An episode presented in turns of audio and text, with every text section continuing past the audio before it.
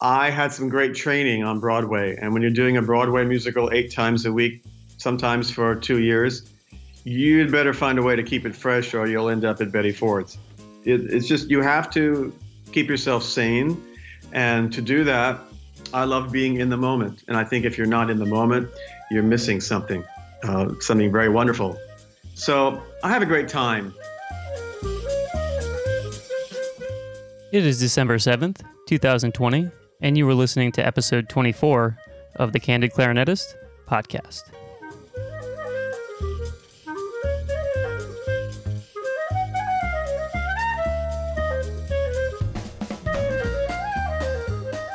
What's going on, everybody? Sam Rothstein here, acting principal clarinet with the Indianapolis Symphony Orchestra and host of the Candid Clarinetist podcast. Thanks for all of the positive feedback from last week's episode with Ixi Chen. We had a great conversation about entrepreneurship, and it was fantastic to talk to her about her newest initiative, the Digital Clarinet Academy. If you haven't checked out all the fantastic programs they offer, please make sure to stop by their website, digitalclarinetacademy.com. We are well on our way to meeting the 500 follower goal on Instagram by the end of the year. If you haven't spent some time on our Instagram, it's a great way to get notifications about upcoming events as well as advertisements for new episodes. You can follow us at The Candid Clarinetist. I also last week announced the opening of our new line of merchandise, so if you want a cool and easy way to support the podcast, be sure to head over to our website at candidclarinetistpodcast.com slash merch. As always, the best and easiest way to support the podcast is to subscribe to your excuse me, is to subscribe on your favorite podcasting platform and to share our content on social media. This week's this week's guest needs no introduction, but I'm going to give him one anyway because that's just the kind of guy that I am. Maestro Jack Everly is the principal pops conductor of the Indianapolis Symphony, Baltimore Symphony, Naples Philharmonic, and the National Arts Center Orchestra in Ottawa, Canada. Maestro Everly is the conductor of the National Memorial Day Concert and a Capitol Fourth every year in Washington, D.C., and his career has spanned from the Broadway stage to some of the best orchestras and concert halls throughout the world. I'm so, so honored and pleased to welcome Maestro Jack Everly to the podcast. Jack, it is so nice to see you. Thanks, Sam. It's really a pleasure to be with you. Yeah, unfortunately, I don't think we've seen each other since. Uh, well, I guess we saw each other this summer briefly, but we haven't worked together probably since March or February of this year, I think. Yeah, sadly so. Yeah, so um, I'm, you know, i will probably bring this up a lot over this episode, but I just can't wait to get back on the stage with you, and particularly during this time. And the reason being is I wanted to bring you on to just um, dive into the uh, backstage and behind the scenes of the fantastic Indianapolis Yuletide celebration, to which you are uh, the brains, brawn, and beauty of, uh, along with uh, you know your fantastic team, Mallory Essig and Brandy Rogers and Ty Johnson and everyone else who works on the show. So, to give some background to those who aren't from Indianapolis, can you give an explanation as to what Yuletide celebration is? And you, I think this one really needs an, an explanation it's always hard to describe this show. It's uh, for people with an older reference. It's somewhere between Ed Sullivan and Radio City Music Hall meet the symphony orchestra world. Yeah, sounds about right. Um, it's just everything. It's costumes and this beautiful set, and of course lighting and choreography. And we have this incredible chorus. Uh, this ensemble that sings and dances. Most of them are, are from Broadway and then every year it's a new host or hostess. Uh, last year was Frankie Moreno from Las Vegas, and uh, we've had uh, the Mets, Angela Brown, and of course Sandi Patty on numerous occasions. Judy McLane, who was in Mamma Mia on Broadway for over a decade. Um, we've just had some of the greatest talent uh, be the headliners, if you will, of the show. It started, uh, well, this was to have been the 35th anniversary production. And we had it all written, of course, and then bang, the world changed in March. So uh, sadly, we're going to not do it this year, as everybody knows, and we're going to do this production that we have written for the most part next season. Oh, good. Okay. Um, anyway, the show started 35 years ago, and I wasn't with it at that time. Um, it was a uh, uh, how do you say this? It was just a multidiscipline thing that the orchestra produced uh, it was one year when they weren't going to do a Nutcracker, I'm told, and so it became one act was uh, Modern Dance Company, Dance Kaleidoscope, and then the other act was uh, uh, carols, perhaps, and the Indianapolis Symphonic Choir. And anyway, it was like it was genuinely a concert mm-hmm. with very little production value. Tom Ramsey, then the vice president, um, decided he wanted to give it a shot in the arm and change it somehow to take it into the future. He felt it was a little antiquated in its approach. So he brought in Ty Johnson. Um, Ty had worked with Maestro Raymond Leppard on The Masque of Job and some other things that Raymond wanted to have a theatrical edge to. And Ty had uh, incredible theater background and Disney background and all these things. So Ty came in, and that's when I believe Keith Lockhart was still conducting oh, no Yuletide. I didn't know that. anyway, I came on board in '94 um, because Keith got this job with some orchestra in Boston. I, I, yeah. I, the name leaves me for some reason. Never heard and, of them. Yeah, so um, they were looking for a, a, conductor for Yuletide, and I was one of the two or three people that Ty interviewed in New York. I was with American Ballet Theater at that time, and I love doing Nutcracker. So actually, and I do mean that sincerely. So it was kind of hard to say no to another uh, ballet theater season of Nutcracker, but um, it it I've always since I'm from Indiana, I've always wanted to conduct the Indianapolis Symphony Orchestra, and I thought this sounds like a great idea. Mm-hmm. It's dancing and singing and holiday music, and I loved all of that. So in 1994, I did my first Yuletide celebration, and the rest is history. Oh, it's it's you're continuing to write the history, I believe. So uh, we'll we'll get uh, back into the Yuletide for a bit, but um, do you think that? Uh, well, let's let, let me ask you this: When did you first work with the ISO? Was it exactly for this production, or had you had a previous relationship with the orchestra? There were a number of attempts. Um, Sue Staton, who was then the artistic head uh, director, um, tried to work it out with my schedule to do, uh, I believe, a New Year's Eve concert or two. And for some reason, it just did not work out ever. And I was always very disappointed by that. So it, it did turn out that uh, Yuletide Celebration of 1994 was my first time with the Indianapolis Symphony Orchestra. Oh, that's very cool. And of course, you uh, you now uh, later became the principal pops conductor of the orchestra. When when did you achieve that title? Uh, I believe 2000 and 2001. Okay. Somewhere right around there. So here's the real question: How many Yuletide shows have you done? well, uh, I don't have an answer for that, but you'd have to do the math somehow and uh, realize that every year we are in this unique position of doing repetitive performances that number anywhere from 27 to 32 just depends on the calendar. And most of them are sold out. So we you know we have this incredibly loyal audience. Uh, used, it ends up being about 40,000 people every December, mm-hmm. which is, uh, wow, what a blessing that is. That's amazing. Yeah. And, you know, one thing I will say too, um, for our first, uh, or for our audience members that aren't familiar with Yuletide is that, um, well, the first thing I'm going to say is I lost my train of thought. The second thing I'm going to say is that, uh, well, we'll get back to that because I can't remember what I was going to say. Um, you know how it goes, Jack. Oh, I know what I was going to say. So there, are, you know, he said there's 27 to 31 shows each time. I remember the orchestra can take shows off. We have time off, right? We have relief services that we can use. I have never seen you miss a show. And I've been here for, I've done it for five years. And you just stand up there like a total champ and just do it every night, standing the entire time, the entire two hours or hour and a half, however long. It's two hours, right? Yeah, yeah two hours. Um, it's uh, go ahead. Go ahead. That's Sorry. the easy part. Yeah, that's the easy part. I mean, I, I hear this often.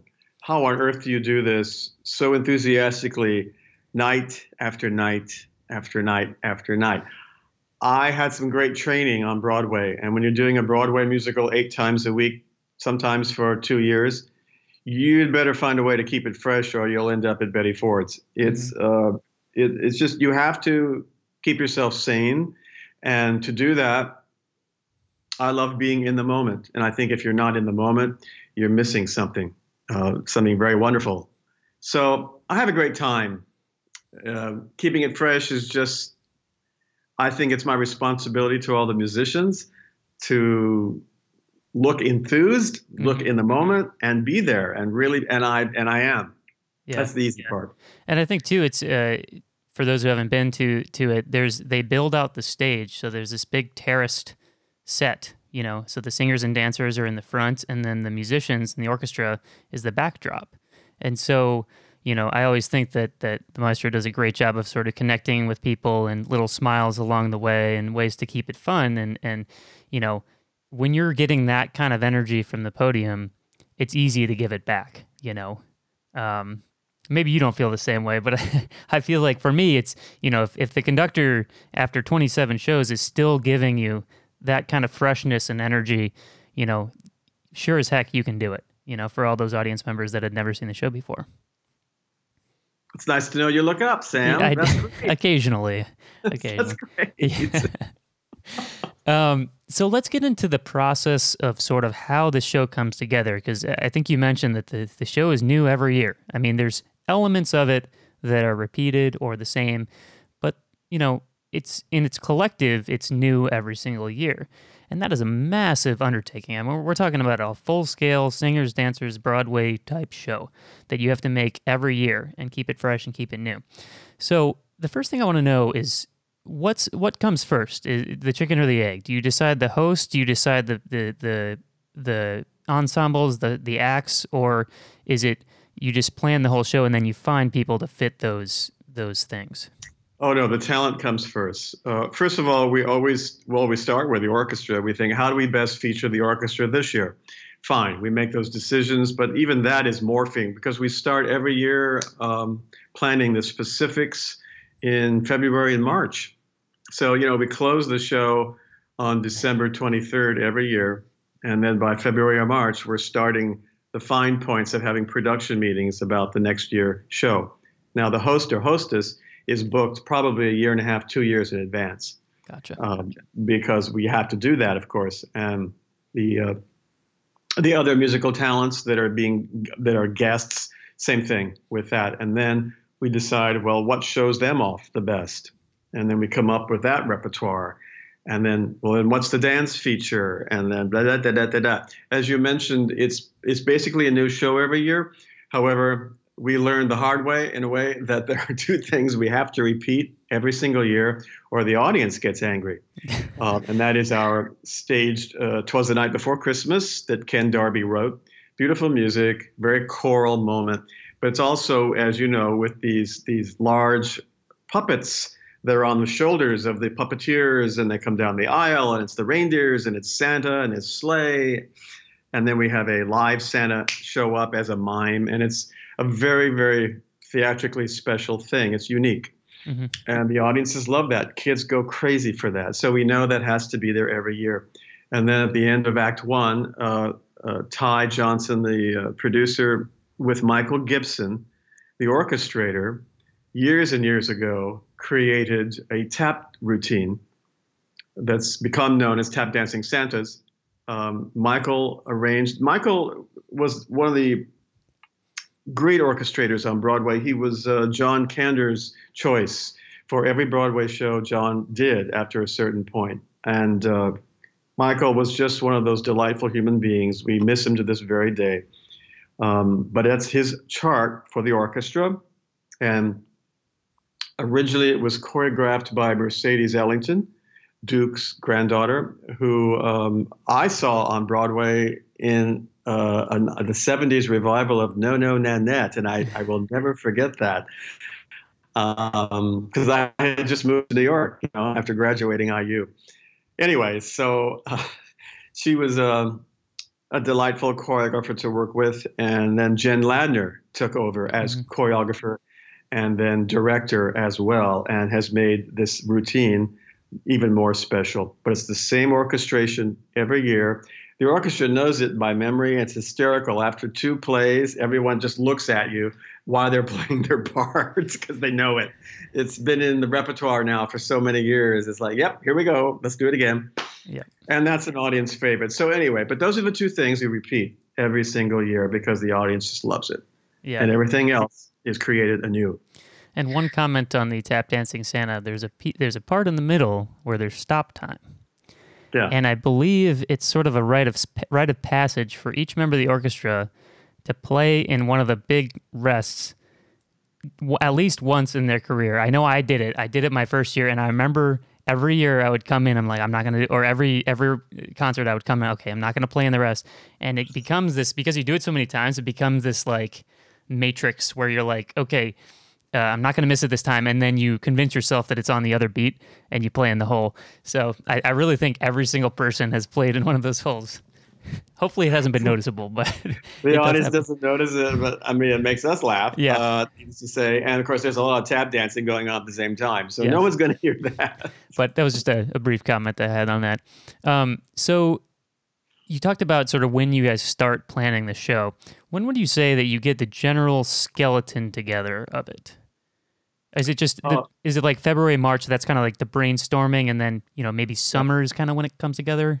Yes, definitely in the summer. Um, we and it was I don't know about five years ago we started having meetings every month, and that didn't used to happen. But we realized the show's getting more and more complex.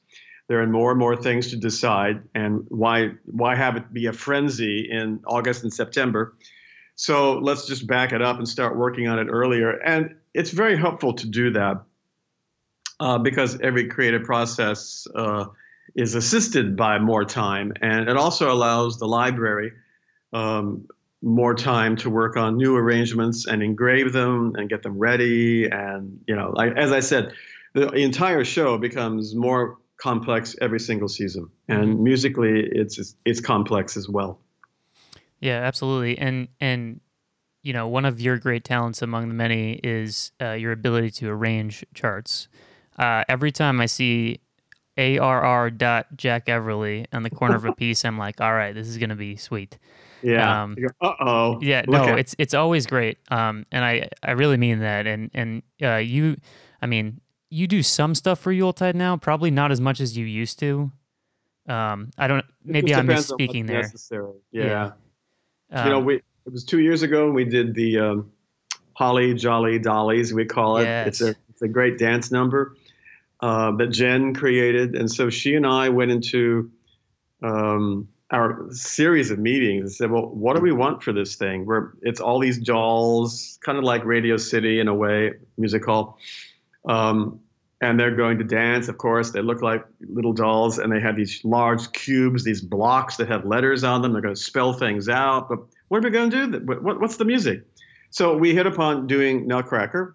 Uh, that doesn't sound entirely original, except that we also did it in the style of a lot of the great uh, dance bands of the 40s. Mhm. So it's all it's pretty much swing, most of it.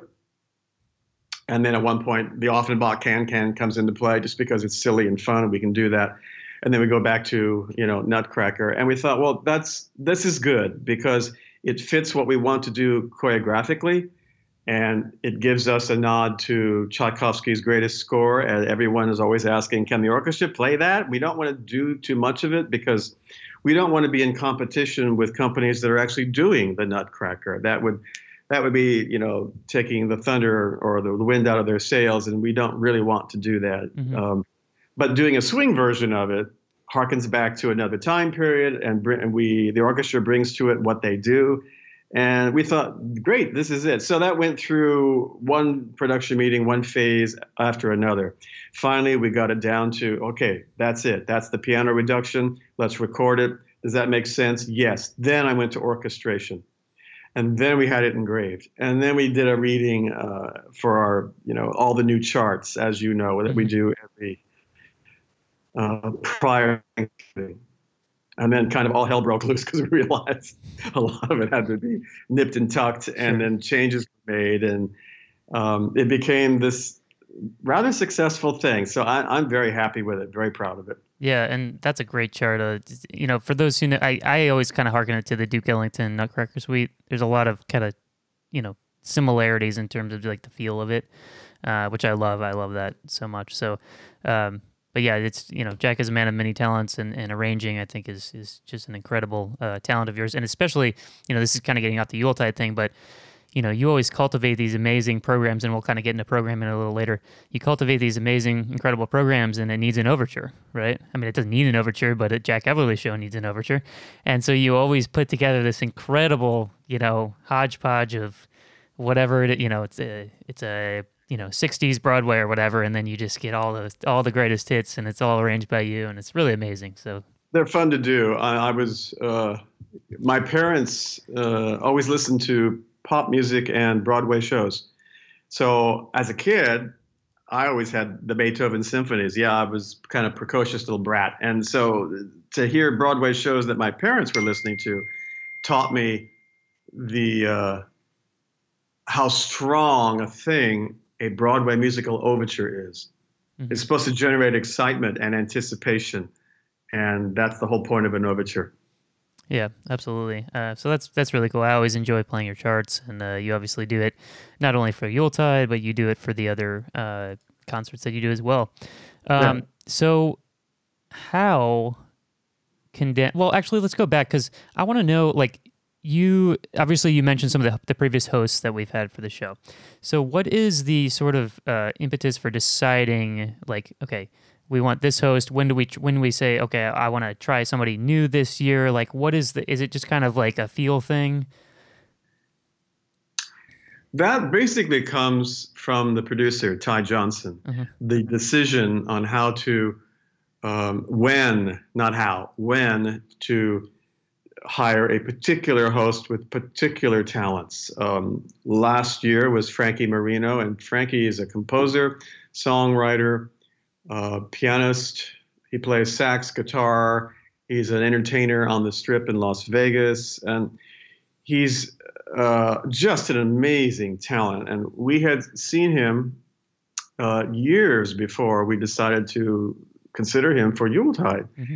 Um, the timing does have to be right we, I know Ty uh, thought long and hard about when. Um, we have great talents like Ben Crawford, who's the Phantom of the Opera on Broadway, Angela Brown, Aida at the Met, uh, of course, the great Sandi Patty. It's all when you feel the show needs it, what year after year after year, and then how different is it going to seem to our audiences. That's what he's great at. Mm-hmm. He sees a, a big picture here of, ah, and then two years from now, we'll need to go in that direction. And though once that's decided, we know basically how to form the repertoire for these talents. Yeah. And, you know, I will point out last year's show was incredible. I mean, it was my favorite one that we've done so far. And Frankie is such a great host. I mean, he just has this way. Uh, I I think you know he's one of the greatest entertainers uh, just pure entertainers right now uh, performing. And Definitely. just and and you know it was a new show, a new host. Nobody had any idea how it would turn out, and I I mean we I had never seen that many sellouts for Yuletide. Usually the first yeah. couple weeks, I mean they're they're full, but they're not like sold out. But this was like the entire run was sold out. I think yeah, it was very exciting to yeah. see that. I must say. You know, we had uh, you remember we worked with Frankie briefly in the Pops season when we did uh, a tribute to Sinatra, and then we created uh, Frankie's one man symphony show. Mm-hmm.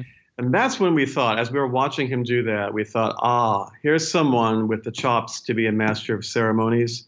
And because we knew he was a great entertainer.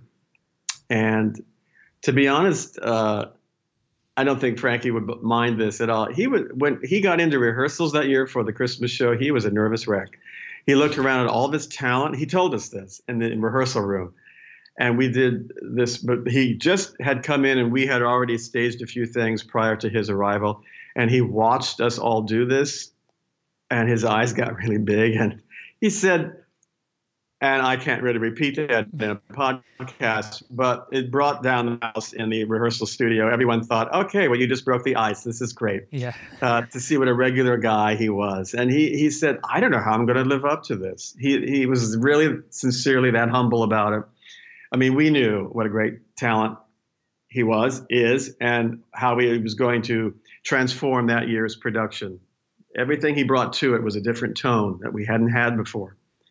And uh, Ty knew that was going to happen, and sure enough, it did. Yeah, he was he was really terrific, and I'll tell a brief uh, story about him. So when he came to do his show, he's an incredibly nice and humble guy. Also, I'll yeah. put that out there. We ended up going out with him after one of his shows, and his band was there and everything, and just hanging out. And you know, he'll tell you anything you want to know, right? So, you know, I ripped, toured with Shania Twain, you know, whatever, what he just told. And so I remember he was telling, and I've told you this story, is uh, he has trouble sticking to a script just because oh, he's yeah. very impulsive, you know, just because that's that's what his shows are. He's like, yeah, for my shows in Vegas, like they give me a bottle of whiskey and I just they shout out what song they want me to play and I just do it, you know. Um, and so he kept messing with the opening to one of your cues like like he kept doing it different and you're like you need to tell me what you're going to do here. And and uh, he and he said he turned to you and he said how about this? How about when i'm ready for you to start i'll point, turn at you and point.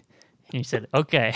So i thought that was a rather funny story and just kind of just to shows you you know how spontaneous he was. And he was great mm-hmm. last year just interacting with whatever was happening. Like sometimes just something would happen and he's just boom just so fast on it. So um, you know Go we, ahead. Uh, we one of his fears of doing the show was that it was scripted. It's always scripted. It seems spontaneous, but it's not because we have all these lighting cues to call and we have, you know, stage cues to call and things start to move, actors start to come on stage, you know, blah blah blah and that that was new to him the whole idea that if you don't say this line the rest of this isn't going to happen. Right. You won't change the lights. Nothing will go on if you don't say the line. And so he was kind of terrorized by that but we got it down. We would run lines with him for the first week constantly. And especially when it came time for cues. You know I said, frankie we have to have a cue. Yeah. you just can't stop talking and leave the stage so this whole theatrical approach was very new to him, and I must say he really got on board with it. And it made him a nervous wreck for the first week, but he was he's such a delight to work with. You don't care. You yeah, yeah, terrific uh, guy and performer. If you haven't looked him up, uh, Frankie Moreno, he's a lot of solo charts out and stuff as well. Following him and follow him on Instagram. Just a, a, great person and an incredible performer, and I, you know, I, I can't wait to see him back at some point, um, which I'm I'm assuming he will be based on how oh, successful yes. it was. So, uh, so let's talk about the rehearsal process because obviously, you know, we're a symphony orchestra. We play music every week, and so we can't, you know take, I mean, I suppose we could, but say take September through November and rehearse for Yuletide, you know. So how can, and, and in addition to the actors and singers and stuff, how condensed is this rehearsal process and how efficient does it have to be?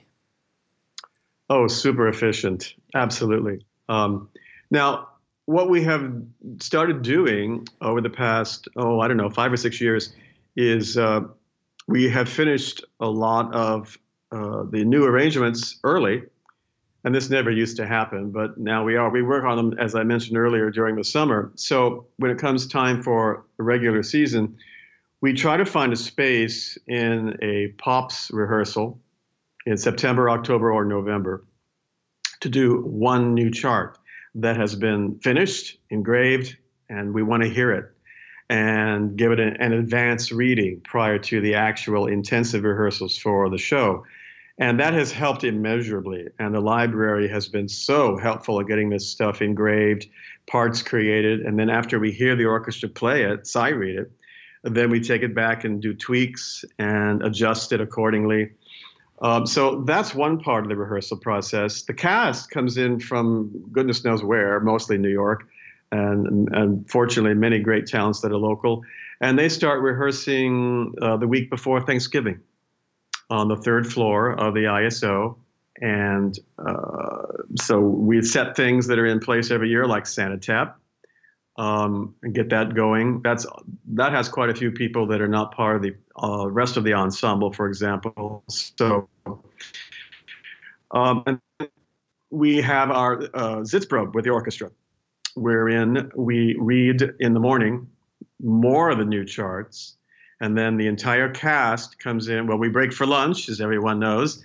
Um, it's a traditional thing. So the cast and the orchestra mingle and have a great lunch, and then we go back into the rehearsal in the afternoon and do all the vocal charts with the entire company lined up on the edge of the stage and the entire ISO. And it's it's a wonderful feeling. It's uh, to hear all that music uh, for the new show, and everyone's kind of you know super enthused, and some people are teary eyed, and it's exciting. And then there's Thanksgiving. So the cast actually has Thanksgiving Day off. Um, in, in, Indianapolis, we have this wonderful festivity on the circle called Circle of Lights, and that's Friday night. And often, um, Yuletide has a part of it, so that has to be rehearsed. Uh, but the cast comes back into the rehearsal hall on that weekend after Thanksgiving. Uh, the orchestra has that time off, uh, which is wonderful. But the cast keeps rehearsing. And then the following week, we start doing tech rehearsals of the entire show Tuesday, Wednesday, Thursday, and we open on Friday. Of course, last year it was different because the calendar hit uh, in a very, very different way, and we backed everything up much earlier. Um, I that proved to be so successful. I hear uh, yeah. rumblings that that may be the new norm. Yeah, you know, know, I was going to say because yeah, uh, and and uh, man, if any of my colleagues are watching, I apologize, but that, it was actually really nice, and you know why? It was because all those families, you know, because basically what happened last year was we had Thanksgiving Day, and then opening night was Saturday night. I think so. Yeah, because yeah. I think Friday night was our dress rehearsal, or no, Friday yeah. afternoon because we didn't want to do it during the Circle oh. of Lights. You're right. You're right. And um, but all those families were home for Thanksgiving, and so the first weekend you had all these people uh, in town, and they went and saw the show, and so you build up this momentum right from the start, rather than after Thanksgiving everyone's dispersed back to school or whatever. Um, so it was actually kind of nice, but I, I had a feeling that that might be the thing. Um, but it's it's a great thing. I mean, it really is just a great thing, and I think that uh, you know one of the first things I, I hear back from people when they ask me what I do is, oh, I play at the Indianapolis Symphony. Oh, my family and I go to Yuletide every year. I, I mean, almost inevitably, that's what I hear back. And so it's just become this kind of, you know, like the Nutcrackers of tradition in other places. For some reason here, like the Yuletide celebration is the Indianapolis tradition. So do you want to speak on on kind of like the loyalty that you see from all the patrons and everything because of this? Well, that is a wonderful thing. Um, you know, my dad used to come to the show um, the first, golly, six years I was doing it. Uh, he lived in Richmond, Indiana, and he loved the music of the holiday season, as uh, do I. So, and that comes in very handy if you're doing the the show for 25 years. Um, but he used to always say to me when he would come into the lobby, and have that experience, which is, you, if you don't know what that is, boy, that's unique. Um, we have this incredible Wurlitzer console out there and this brilliant theater organist, and we have characters of the holiday season, and it's just beautifully decorated. So the lobby is an experience unto itself. And my dad used to say, Wow, look at all these families. Dad used to own a shoe store in Richmond, and he said, Look at all the little kids dressed up. Isn't that neat? That's really special. I said, "How'd you like the show, Dad?" He said, "Oh yeah, the show's fine." but look at all these families, yeah. you know. and I I agree with him. I see this these families having this experience out there, and year after year after year, we're talking the third generation now, considering the show is 35 years old, mm. of people, children, grandchildren. Uh, it's it's really special to see that and to know it's happening every single show. You just sense it. You know, we're on stage or on the platform, cue, go, starts the show, the drape goes up, and we hear that audience response. You think, yeah, these are people who really want to be here. Mm-hmm. Love what this experience is. Yeah. I love that.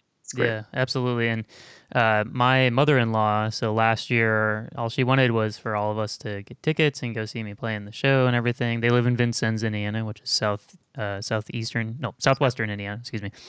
Um, and they got tickets. My nieces came, my sister-in-law and and brother, or uh, her husband came, um, and my mother-in-law was devastated this year that they couldn't come back. It was like her favorite day of all time because they were all together, they were all doing something fun, the kids were happy, they got to see me play, like it was just and so she like has already been talking about it and she's like we need to go again next year. So it's a it's it's pretty easy to get sucked in. I feel like it's just an experience. It's a great feeling, the whole experience. Yeah, absolutely. So, Jack, uh, let's move and talk about your career a little bit, uh, other than just Yuletide, because obviously you, you know, you work all over the country and, and the world. So, um, you know, you've worked with a lot of these orchestras, and I want to know what makes the Indianapolis Symphony special to you. Over the years, uh, I've been fortunate enough to work with the ISO. Um, I've come to really appreciate the not just the musicality. Um, you know, when you're on a certain echelon of professionalism, you you expect musicality. Um, everyone has trained for that all their lives, and they're incredible at it. But beyond that, there's a flexibility and there is an awareness of what we're doing. Now, by that, I mean, yes, I know last week was Bruckner, and that was wonderful. Um, and it was very soul stirring and all those things. And this week, guess what? It's a tribute to Frank Sinatra. And yep. being able to turn on a dime, it's something that orchestras in North America have gotten on board with over the past many decades. But there's something very, very special about the way the musicians of the ISO do it. There's an enthusiasm there, there's a, a genuine love of doing it, of being challenged. Um, yeah, last week's Beethoven or Bruckner or, or whatever was great, and we needed that, and that was great for our souls. What are you going to do this week that's going to be great for our souls, Mr. Pops? And that, that's a challenge, let me tell you, mm. when the musicians are that good. Um, but it's fun it can be, you know, films. I adore doing films, and uh, what it requires of the musicians is just mind blowing. It's like, yes, we're all doing this, and I said you don't have to be on the click track, but I'm on the click track, and if you're not with my downbeat, we're going to be playing Darth Vader's theme when Princess Leia is on the screen. Right. You can't do that, and it's it's so impressive how this very densely stuff, orchestrated stuff can be played with such elan by you know the ISO and and with that pacing it says we're in sync with the film. It's just this incredible musical flexibility that makes it so fulfilling for me. Yeah, and well, I gotta say, Jack, that uh, you know, and I hope it's okay that I call you Jack. I know that was a whole shtick in Yuletide one year, Maestro Everly or Jack. So, but you may call me Maestro. Yes. Okay. Yes. Yeah. Uh, so Maestro, uh, I gotta say that you know, I love. I mean, I love everything we do at the ISO, but I think quite possibly the pops department is the best thing that we do there. Um, and it's so easy. It's so easy for orchestras to just, you know, hire out a show you know, pay for a show, get some, you know, pretty bad charts, some okay soloists, and just okay, we did a pops week. You know, everyone's happy. The qual the artistic quality, and this goes back to your arranging and everything that you put into every single note in the pops uh, shows is it, it it is revealing. It, it's it's noticed. It's noticeable for the audience. It's noticeable for the musicians. You know, the charts are good. It's not just um, you know somebody who doubled a bunch of piano vocals. I mean, it's it's you know there's important parts for each instrument and I, I that's a credit to your you and your team and and that all that stuff quality matters when it comes to that stuff and i think that that's um, you know that's probably why you get the response from the musicians that you do is because you give it back to us in that regard thank you yeah you're welcome um, so i want to know let's let's let's play a little hypothetical here and you know, you can answer or not but i want to know what is jack everly's dream pops program what is it? I don't know how to answer that. I mean, that's that is a question I do hear from time to time. Um, I don't know how to answer it because in normal times, and they will return. My dream is whatever I'm doing, mm-hmm. and I just wishy-washy, I suppose, but it's it's true. When I'm allowed to do things like John Williams film scores with the films, and then turn around and do a tribute to Sinatra, and then turn around and do Yuletide celebration, and then a Broadway repertoire, and how to reinvent the wheel when you do three different Broadway programs every year or three different Hollywood programs every year. it's all about the approach and the creativity of creating uh, each of those with a different arc to be one step ahead of your audience and to present it in a different and fresh way. That's the creativity. Mm-hmm. And it's a dream to do that. And so I'm, you know, it's a cliche to say, yeah, I'm living the dream. But when I'm doing all this stuff, I am. Mm-hmm. So there isn't any one specific program. Um, it's I'm doing it. Yeah. And I, I'm really loving it. Good. I'm I'm glad to hear that. Well, maybe we can narrow it down a little bit. Favorite Broadway overture. Let's do original orchestrations. Broadway oh yeah, overture. sure. Well, the most famous and the one that's considered perfection is Gypsy. Yeah, that's what I was. Everyone knows that. Mm-hmm. Um, even you know that, and you played it a lot. I think I played it before. There are lots of great overtures that nobody knows because they're from flop musicals. Um, High Spirits, uh, great overture, and nobody knows that musical. And it was in the same year as Hello Dolly, huh. and Tammy Grimes Bea Lillie, and it's based on Noel Coward's Blithe Spirit, and it's got a fabulous score from the '60s. Great overture, and nobody knows it. You you can, you couldn't possibly program it. Mm-hmm.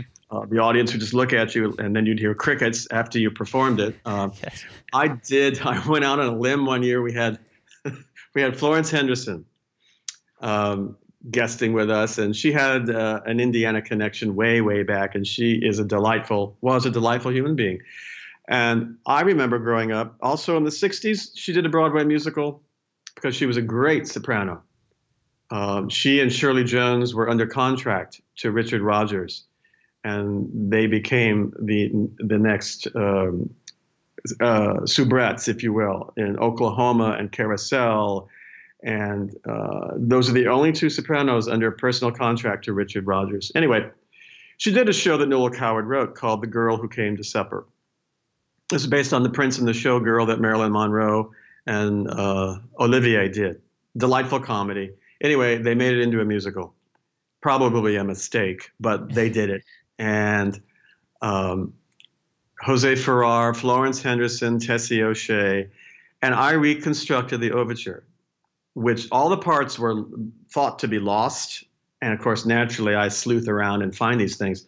They were in a warehouse in London because that's where Noel Coward decided he wanted those parts to be.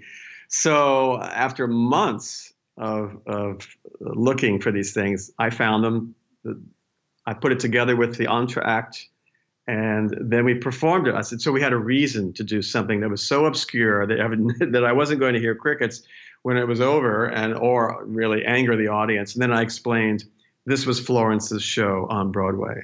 And she was highly acclaimed in this part, blah, blah, blah, blah, blah, blah. So I love Esoterica, and I went off on a tangent there, but you really have to be careful on how you program that stuff. Mm. Uh, you don't want to turn an audience against you. Yeah, right.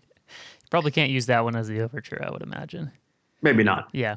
Uh, well, that's really cool, and I, I think this, uh, you know, just you talking about all this stuff just shows your versatility, and, and I mean, you've really just done it all uh, in terms of film music and Broadway, and you know, you mentioned you were the uh, conductor at ABT for a while. Can you talk about that experience? Just sorry, oh, I'm just gonna dig at you for a little while because I just love hearing about all your experiences. I mean, you've just really you've seen it all, and you've, you know, you worked with all the all the great people. So I had. Um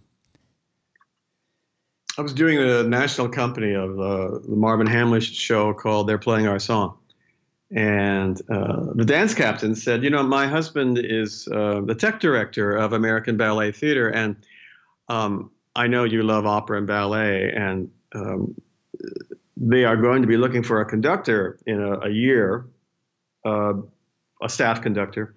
And so I can get you an introduction. And I said, That'd be great. Thanks, Amy. Um, so she did and I interviewed with the then music director of ABT.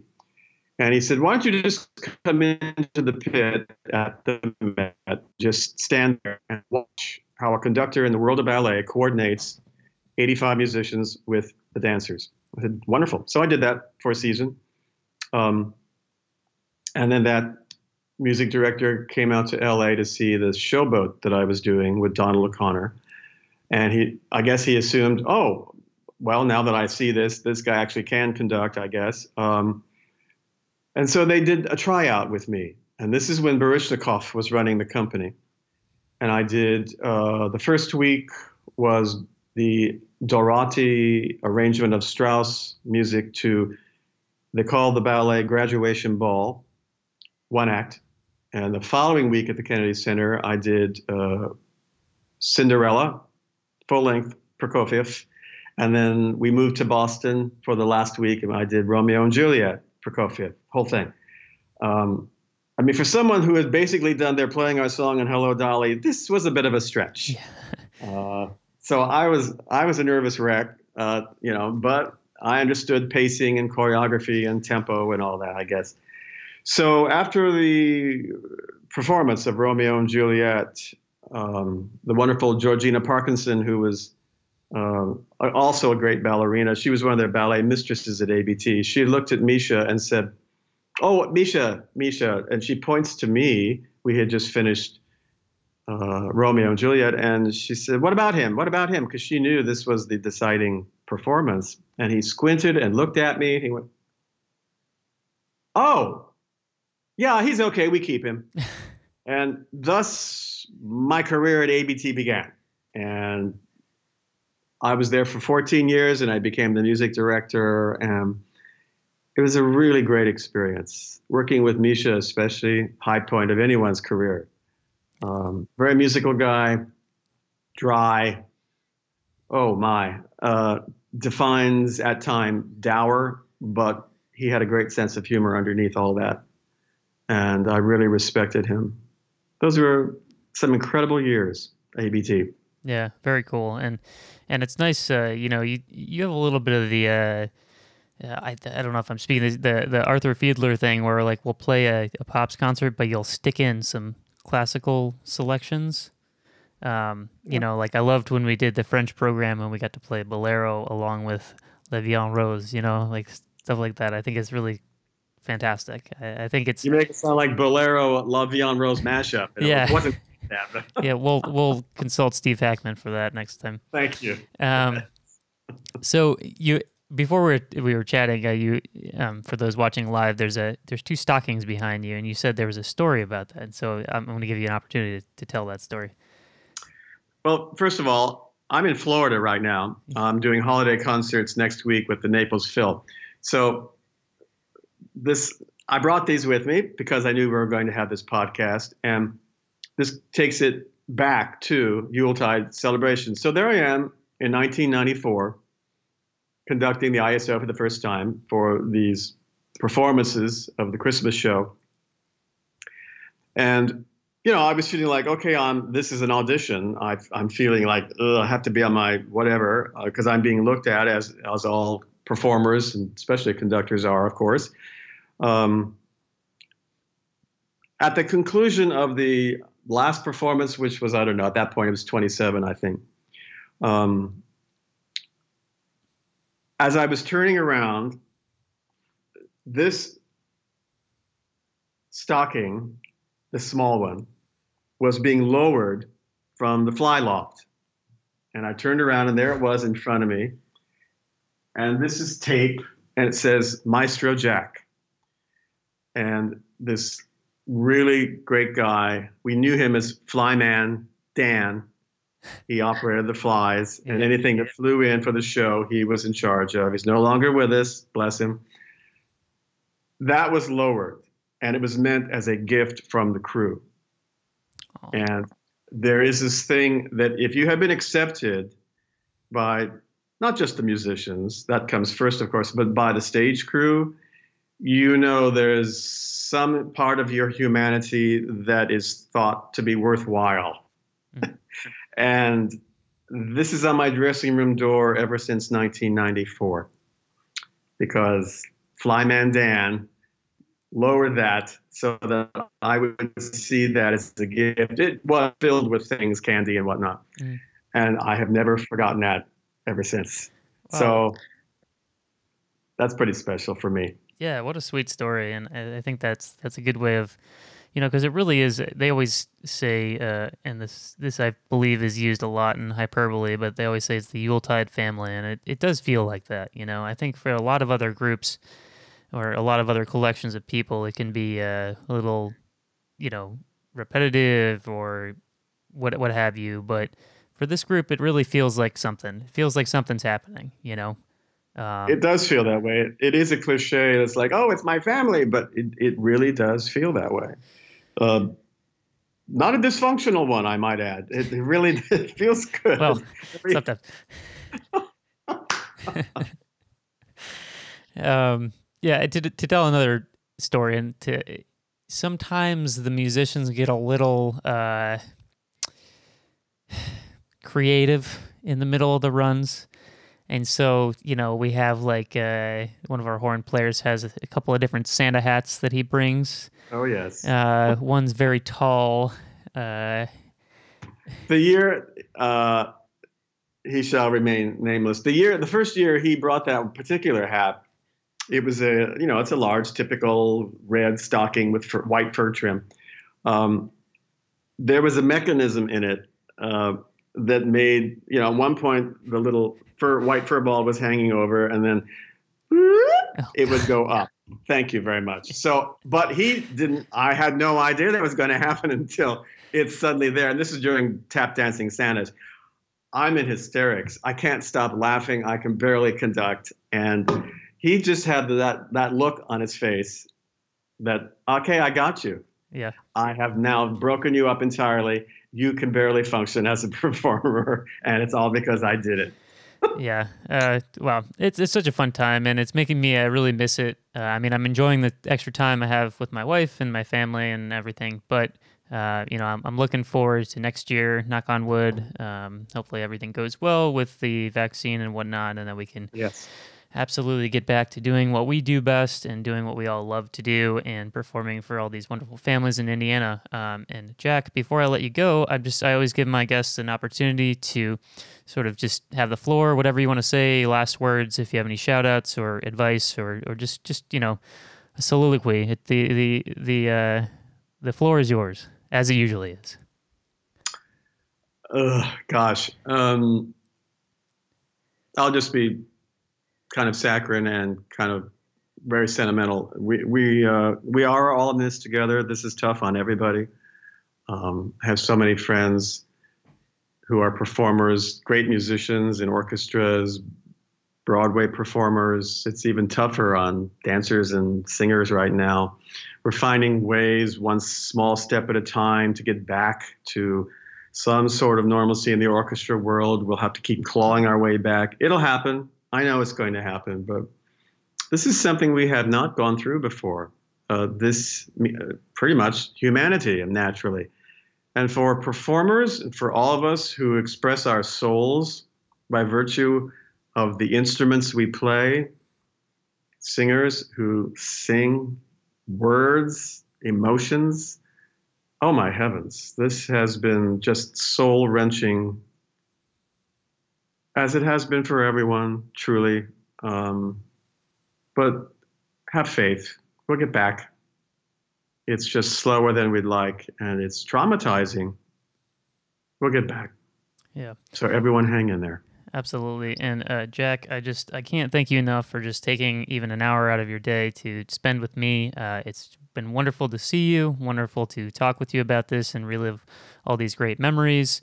Um, I've only been here. This is my sixth season, but uh, it feels like uh, you know, even the first year I was there, it felt like I'd been here my entire life. So, and you're a big part of that. So, thank you so much. Uh, the musicians miss you dearly, and we cannot wait to be back on that stage with you wearing our phallic Santa hats again.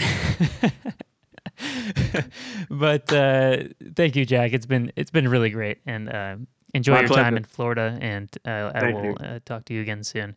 Um, so, for our new listeners out there, we are making our final push in 2020 to reach 500 Instagram followers. So make sure to check us out on Instagram at The Candid Clarinetist.